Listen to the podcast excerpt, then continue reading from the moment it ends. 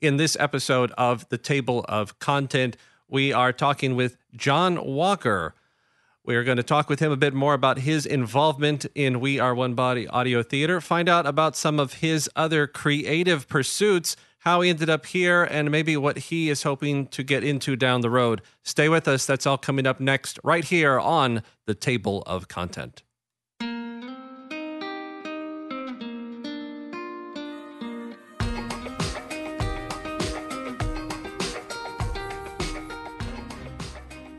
Thanks so much for being with us here on this episode of the Table of Content. My name is Albert Signs. This is where we talk about everything cool, hip, new, and awesome happening with We Are One Body Audio Theater. And we are so lucky to have John Walker joining us for this episode. John, thanks so much for being with us. Oh, no, it's my pleasure. Uh, just as a disclaimer for everyone, we're uh, recording this remotely. We're not doing this in the studio, so we're kind of giving a free pass for um, any extraneous noises that you may hear, regular office noises, phones that go off, doors that close, clocks that chime. So uh, uh we'll uh, we'll proceed from that point. Uh, John Walker, actually, you you are actually a uh, Dr. John Walker. Is that correct? uh, actually, the highest degree you can get as an actor is an MFA in oh, acting. Oh, oh, oh so okay. I'm just a professor. Just a professor. Um, although, when you consider the the requirements going into the MFA in acting degree, uh, it's it's pretty alarming that anyone ever gets one. well, I uh, I suppose that that's up to each person's just willingness to persevere. absolutely. I mean. It, you pretty much have a one chance in 5,000, and then you have to go through quite an obstacle course of professional work. So you drew the line at the MFA, and uh, that was that was well enough. Uh, yeah, there's no higher degree you can get in acting, and after I received that, um, I was already being offered work, and so uh, I had to go to Los Angeles and begin the career. Sure, sure. So let's talk about that. Yeah, uh, tell me a little. Tell me a little bit about your background. I was trying to dig up a little bit about you, but it's a it's a little sparse. So tell me kind of where your acting started and how you got to where you are with audio theater. Oh gosh. Um, well, I'll try to do that without getting uh, too much into a saga. Okay. I, I began in regional theater right out of high school, doing Shakespeare mostly. Um, I went through the undergrad years, and then I went to the American Conservatory Theater for my graduate degree. After which, uh, I was picked up by um, uh, Disney Studios and Warner Brothers and brought down to LA, where I was showcased for different pilots and episodes and TV stuff and film. Um, I started doing TV and film, uh, and then I started doing theater locally. I received an acting award, and that led to some time on General Hospital and some oh. other television stuff like Dr. Quinn and uh, I don't know, 10 or 12 other different shows, uh, which then led to New York and an acting gig there that was headed for the Lincoln Center, which led to more work in New York. Um, and being an actor of that wasn't recognizable by name, but recognizable by face and by casting directors. I never had to worry about content of any projects. Um, the interesting thing is you usually don't find out what the content of a project is until the very last audition after five other auditions mm-hmm. and you get to read the script and sure. so fortunately i never had to worry about content and when i did start to have to worry about content and turn things down that's when i stopped getting phone calls um, so that's when i shifted my uh, work to education and uh, moved out of the big city um, i got into word we are one body. Uh, really strangely, you know, uh, things were very quiet um, this uh, summer with filming and stuff, and uh, and I had just finished filming a, my Chesterton one man show that was airing on EWTN, and a friend of mine who knew that I was really um, kind of very focused on Chesterton, we could say, if not obsessed, uh, let me know there were auditions for a Father Brown episode. Um, and so I was just really excited because Father Brown is what brought me into Chesterton's world in the very beginning. Okay. So I auditioned for it and uh, fortunately was able to do it. And uh, then I just got really excited. Um, I used to do radio theater and audio books uh, for Anthony Ellis, uh, Esolen and some others. And so I, the idea of doing work on radio again and radio drama really appealed to me. So I, I guess I, I threw my hat in the ring for other We Are One Body projects. Okay, well, that I appreciate. That was a very s- succinct synopsis. It sounds like it could have been a lot longer. I'm sure. Um, yeah, with my vo- with my love of my own voice, probably. So. well, I want to go back to something that you said that I Sure. thought was very intriguing. You said by name and face that casting directors just sort of knew uh, how they could cast you, and you didn't have to worry about basically what you were being cast for, the content of the program. Uh, and then you said that there was a point where you kind of had to start turning things down. Uh, so, without you directly saying it, I was getting that you were having sort of a moral compass as far as what it is that you were, uh, what kind of work you were taking. Is that what I was gathering? No, that's absolutely right. That you know, I started with Shakespeare, and I wasn't a cradle Catholic. Um, I was still exploring my faith, but I was very dedicated to a Christian world perspective. Um, and so Shakespeare was safe. I mean, Shakespeare was an underground Catholic himself. Uh, you go through the plays, you can find so much coded messages that he was probably sending out during the Protestant Revolution. I mean, I know it's the Reformation, but I, I try to use the correct term. Um, so I was really fond of doing Shakespeare. Um, so that's why I started with him. Uh, but when I got into film and television, I was what you call a working actor. I think 2% of the union barely makes a living wage anyway. So I was that guy who would come in and be on a show for about a week uh, as a guest star with a lot of lines and then go off to another show.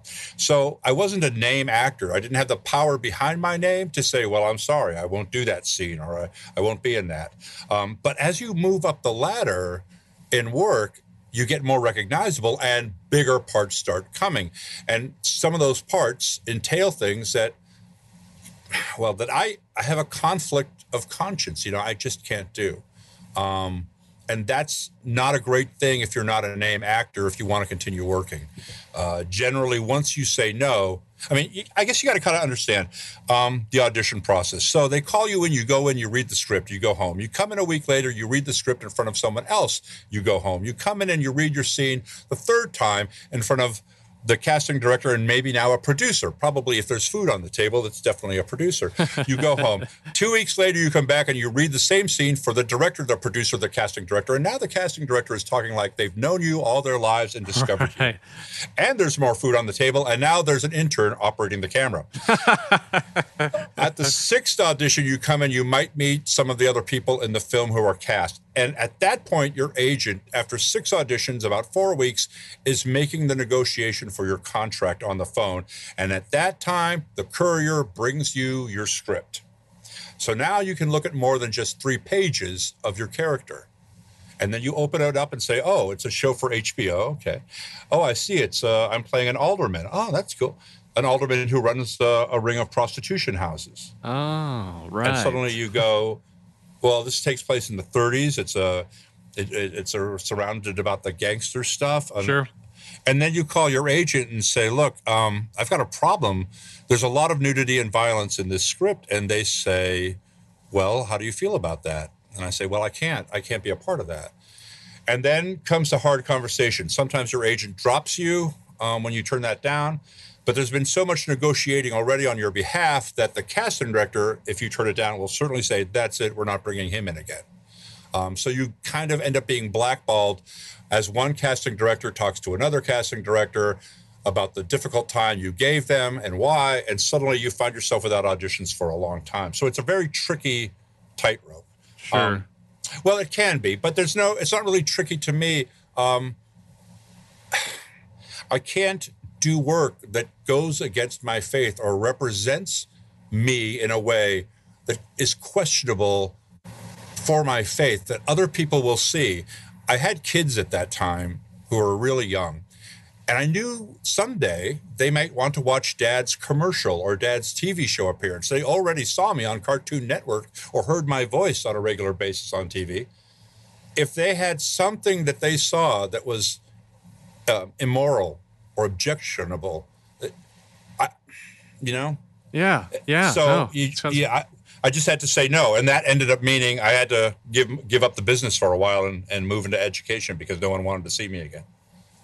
Yeah, is, that- that's that. You know, I, I, get it. It makes sense. You know, it's an unfortunate uh, reality, I think, of the system in Hollywood. We'll say uh, Sure. how how that works. But I I was just thinking uh, recently about uh, married married couples who either one or the other spouse are both either actors or one's an actor or an actress, and I was thinking. How do they how do they go and do a scene that involves them doing something immoral with someone else? And they come home and you know do they freely just tell their spouse hey guess what i did today? or hey get this next movie i'm coming up in. How, how, how, how do you sit comfortably next to them and say i did this uh, but you know it's just it's just a movie. You know that that that line it's just a movie.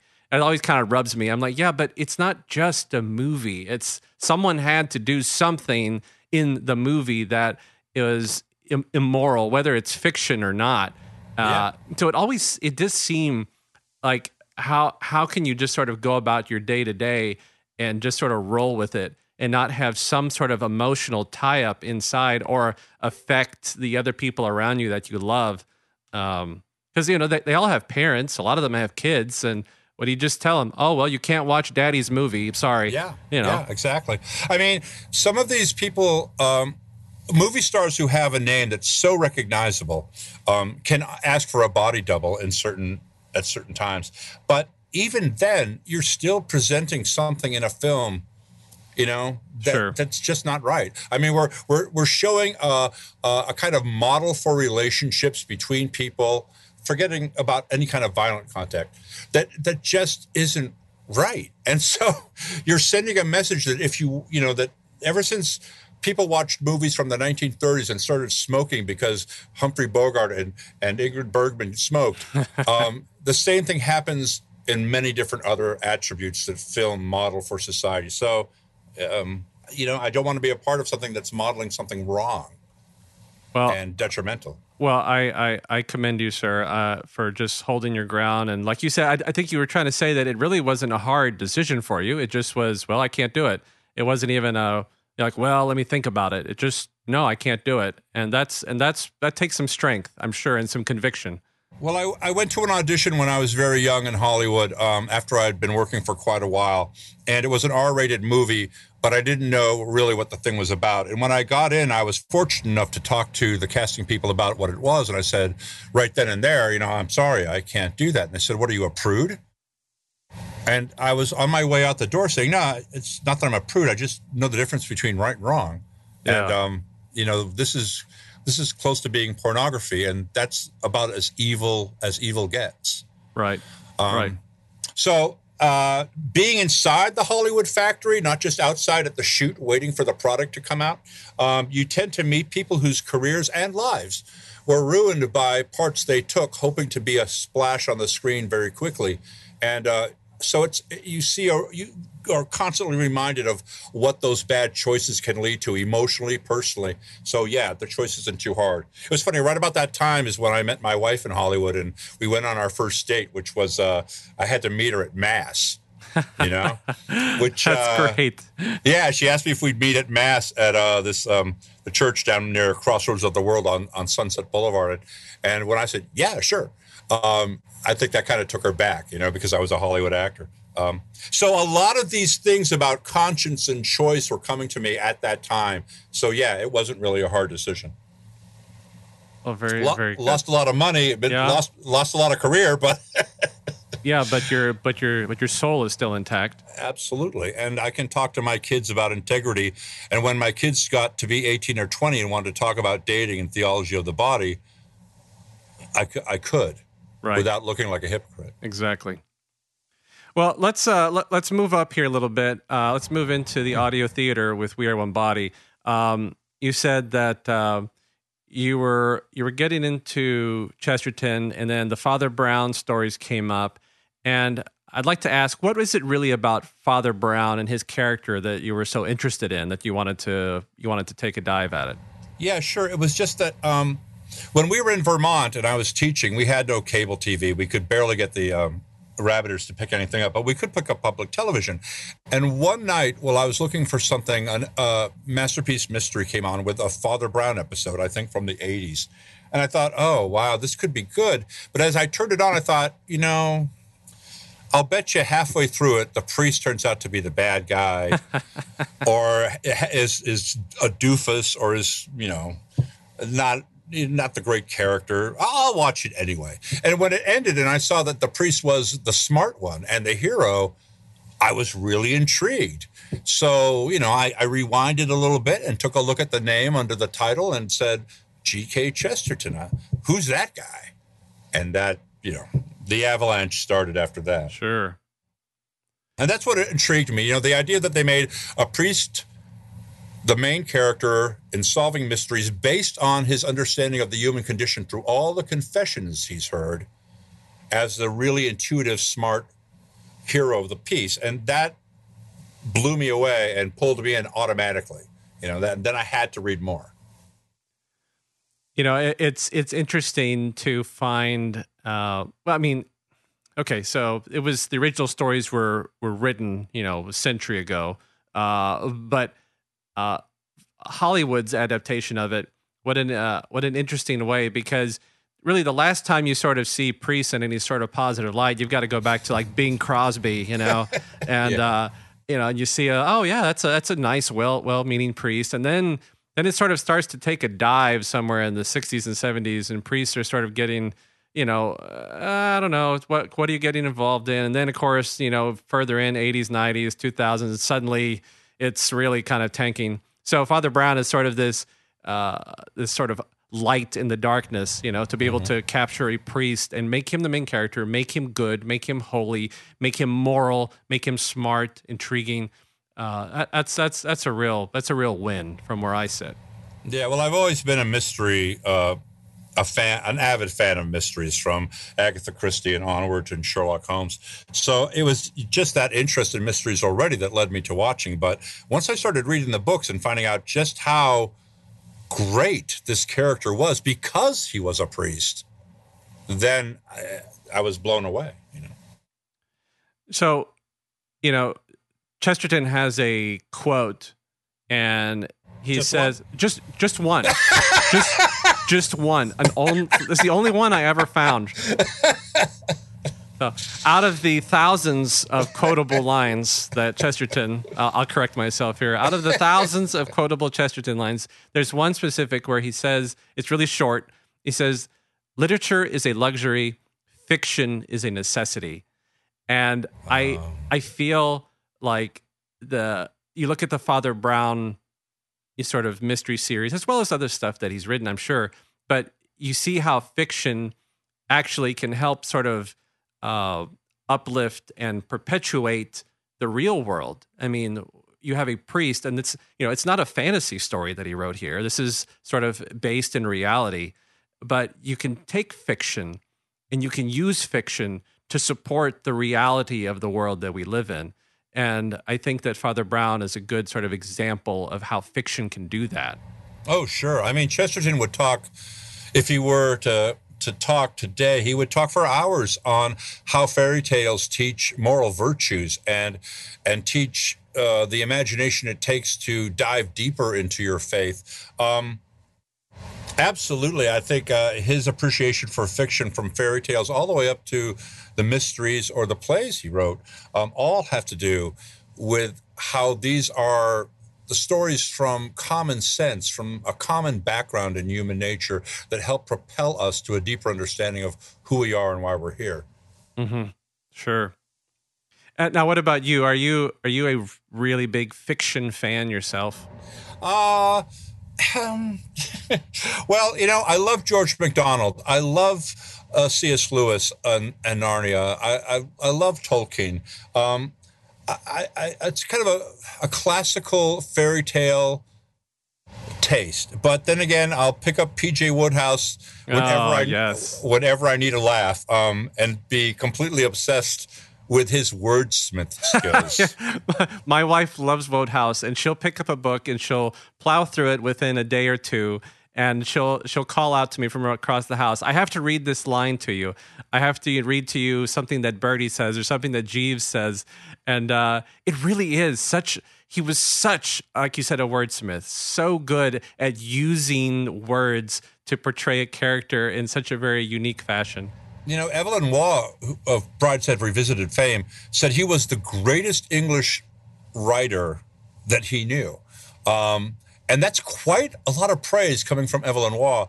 Um, but it's because of he was able to take um, jargon and vernacular from all these different walks of life um, and combine them into a kind of Wodehouse, uh, you know, common language uh, that was absolute wordsmith quality and on the level of Shakespeare as far as creating and inventing words. So I always go to him mostly because I want to laugh out loud. Yeah. Um, when I'm reading, um, but because I've never walked away from reading one of his books that ha- I haven't walked away happier from. So I, I, suppose uh, when it comes to tastes, my my tastes run along the lines of fiction, fairy tale, and then you know that kind of humor.